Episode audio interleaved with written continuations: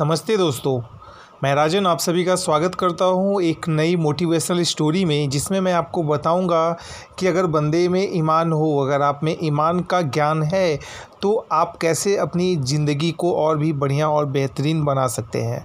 तो आप सभी का ज़्यादा टाइम नहीं लेते हुए मैं ले चलता हूँ आपको स्टोरी पे, लेकिन उससे पहले मैं आप सभी से रिक्वेस्ट करूँगा कि अगर आपको ये पॉडकास्ट अच्छा लगे और अगर आपको लगता है कि आपकी ज़िंदगी में कुछ बदलाव ला सकती है कहानी तो आप प्लीज़ हमें हमारे यूट्यूब चैनल टेक राही पर जाकर सब्सक्राइब करें और साथ में अगर आपको कोई कमेंट है तो आप हमें कमेंट में बता सकते हैं।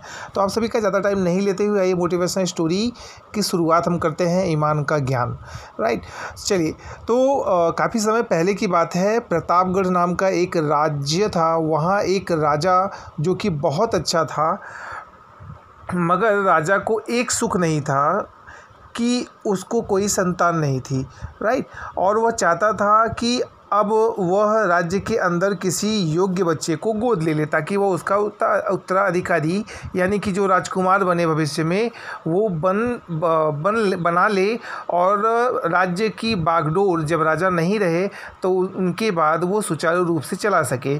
इसी को देखते हुए राजा ने राज्य में घोषणा करवा दी कि सभी बच्चे राजमहल में एकत्रित किए जाएँ और उनमें से राजा पसंद करेंगे कि किसे क्या मतलब किसे उन्हें गोद लेना है, राइट? तो ऐसा ही हुआ, सभी बच्चों को एकत्रित किया गया। राजा ने सभी बच्चों को पौधे लगाने के लिए भिन्न भिन्न प्रकार के बीज दिए और कहा कि हम छः महीने बाद मिलेंगे और देखेंगे कि किसका पौधा सबसे बड़ा होगा?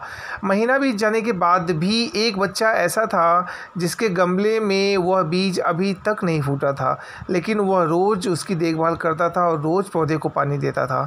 देखते ही देखते तीन महीने बीत गए, बच्चा परेशान हो गया। तभी उसकी माँ ने कहा कि, बेटा, धैर्य रखो कि कुछ बीजों को फलने में ज़्यादा वक्त लगता है और वह पौधों को सींचता रहा। छः महीने हो गए, राजा के पास जाने का समय आ चुका था, लेकिन वह डर वह बच्चा डरा हुआ था कि सभी बच्चों के गमलों में तो पौधे होंगे और उसका गमला खाली होगा। लेकिन वह बच्चा ईमानदार था और सारे बच्चे राजमहल में आ चुके थे। कुछ बच्चे जोश में भरे हुए थे क्योंकि उनके अंदर का राज्य का उत्तराधिकारी बनने की प्रबल जो लालसा थी अब राजा ने आदेश दिया, सभी बच्चे अपने अपने गमले दिखाने लगे। मगर एक बच्चा सहमा हुआ था क्योंकि उसका गमला खाली था। तभी राजा की नज़र उस गमले पर गई। उन्होंने उससे पूछा, तुम्हारा गमला खाली है? उसने कहा, लेकिन मैंने इस गमले की छः महीने तक देखभाल की है महाराज। राजा उसकी ईमानदारी से खुश था कि उसका गमला खाली है, फिर भी वह हिम्मत करके यहाँ आ तो गया। सभी बच्चों के गमले देखने के बाद राजा ने उस बच्चे को सभी के सामने बुलाया।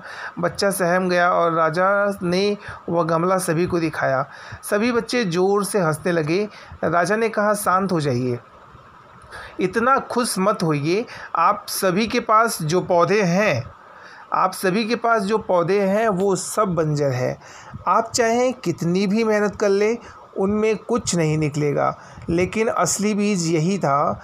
राजा उसकी ईमानदारी से बेहद खुश हुआ और उस बच्चे को राज्य का उत्तराधिकारी बना दिया गया। लेकिन अब हम बात करते हैं कि इस कहानी से हमें क्या सीखने को मिला। तो अगर मैं मेरी हिसाब से, मेरे हिसाब से मैं बात करूँ तो मेरे हिसाब से दोस्त, मेरे दोस्तों जो इस कहानी को सुन रहे हैं तो मेरे हिसाब से अपने अंदर ना ईमानदारी का होना बहुत ज़रूरी है।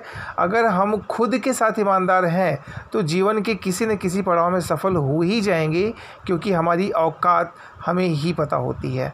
हम खुद को पागल बनाकर खुद का ही नुकसान करते हैं, ये आप समझ लीजिए।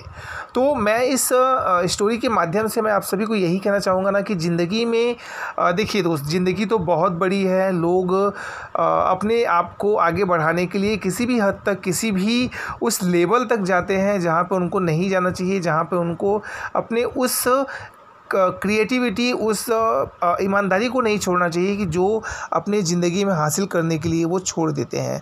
तो मेरा मानना यही है कि आपको लाइफ में वैसे भी सब कुछ मिलने ही वाला है।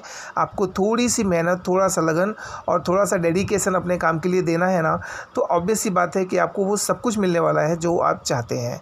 इसी के साथ मैं आपको कहना चाहूँगा कि ओवरनाइट कोई भी सक्सेस नहीं आता है। फ़र्स्ट डे से अर्निंग आपको कहीं से नहीं चालू होगी तो उसके लिए आपको थोड़ी मेहनत करनी पड़ेगी, लगन दिखाना पड़ेगा और लोगों के साथ मिलकर अपनी इच्छाओं को साथ में रखकर, अपने प्रबल दिल, दृढ़ता के साथ अगर आप काम करेंगे ना तो आपको अपनी ज़िंदगी में ईमानदारी के साथ आप वो सब कुछ प्राप्त करेंगे जो आपने एक्सपेक्ट रखा था अपनी ज़िंदगी में पाने के लिए। तो इसी के साथ आज के जो पॉडकास्ट आज की जो स्टोरी है मोटिवेशनल उसको मैं यहीं पे समाप्त करूँगा और आप सभी से ये ज़रूर जानना चाहूँगा। प्लीज़ हमें कमेंट के माध्यम से ज़रूर बताएँ कि आपको ये कहानी कैसी लगी और आप और किस तरह की स्टोरी हमारे इस राजन के शो में चाहते हैं राइट इसके अलावा अगर आप कुछ भी पूछना चाहते हो तो हमें इंस्टाग्राम पे टेक राही या राजन शुक्ला सर्च करके आप हमें वहाँ भी फॉलो कर सकते हैं और आप हमें पर्सनल मैसेज कर सकते हैं। हम ट्राई करेंगे कि आपको ज़्यादा से ज़्यादा फास्ट एंड ग्रो अप में आंसर दे सके। इसके अलावा अगर आप टेक्नोलॉजी में इंटरेस्ट रखते हैं तो टेक राही यूट्यूब चैनल पे भी जा सकते हैं। वहाँ भी आपको ईजिली आपको टेक्नोलॉजी के रिलेटेड और भी वीडियोस जो कि हम अपलोड करते रहते हैं डेली बेसिस पे वो आपको मिलती रहेगी ताकि आप अपने आप को अपडेट रख सकें इस टेक्नोलॉजी के माहौल में। तो मिलते हैं अगले स्टोरी में मोटिवेशनल स्टोरी में, अगले ब्लॉग में। तब तक अपना ध्यान रखें, खुश रहें। नमस्कार।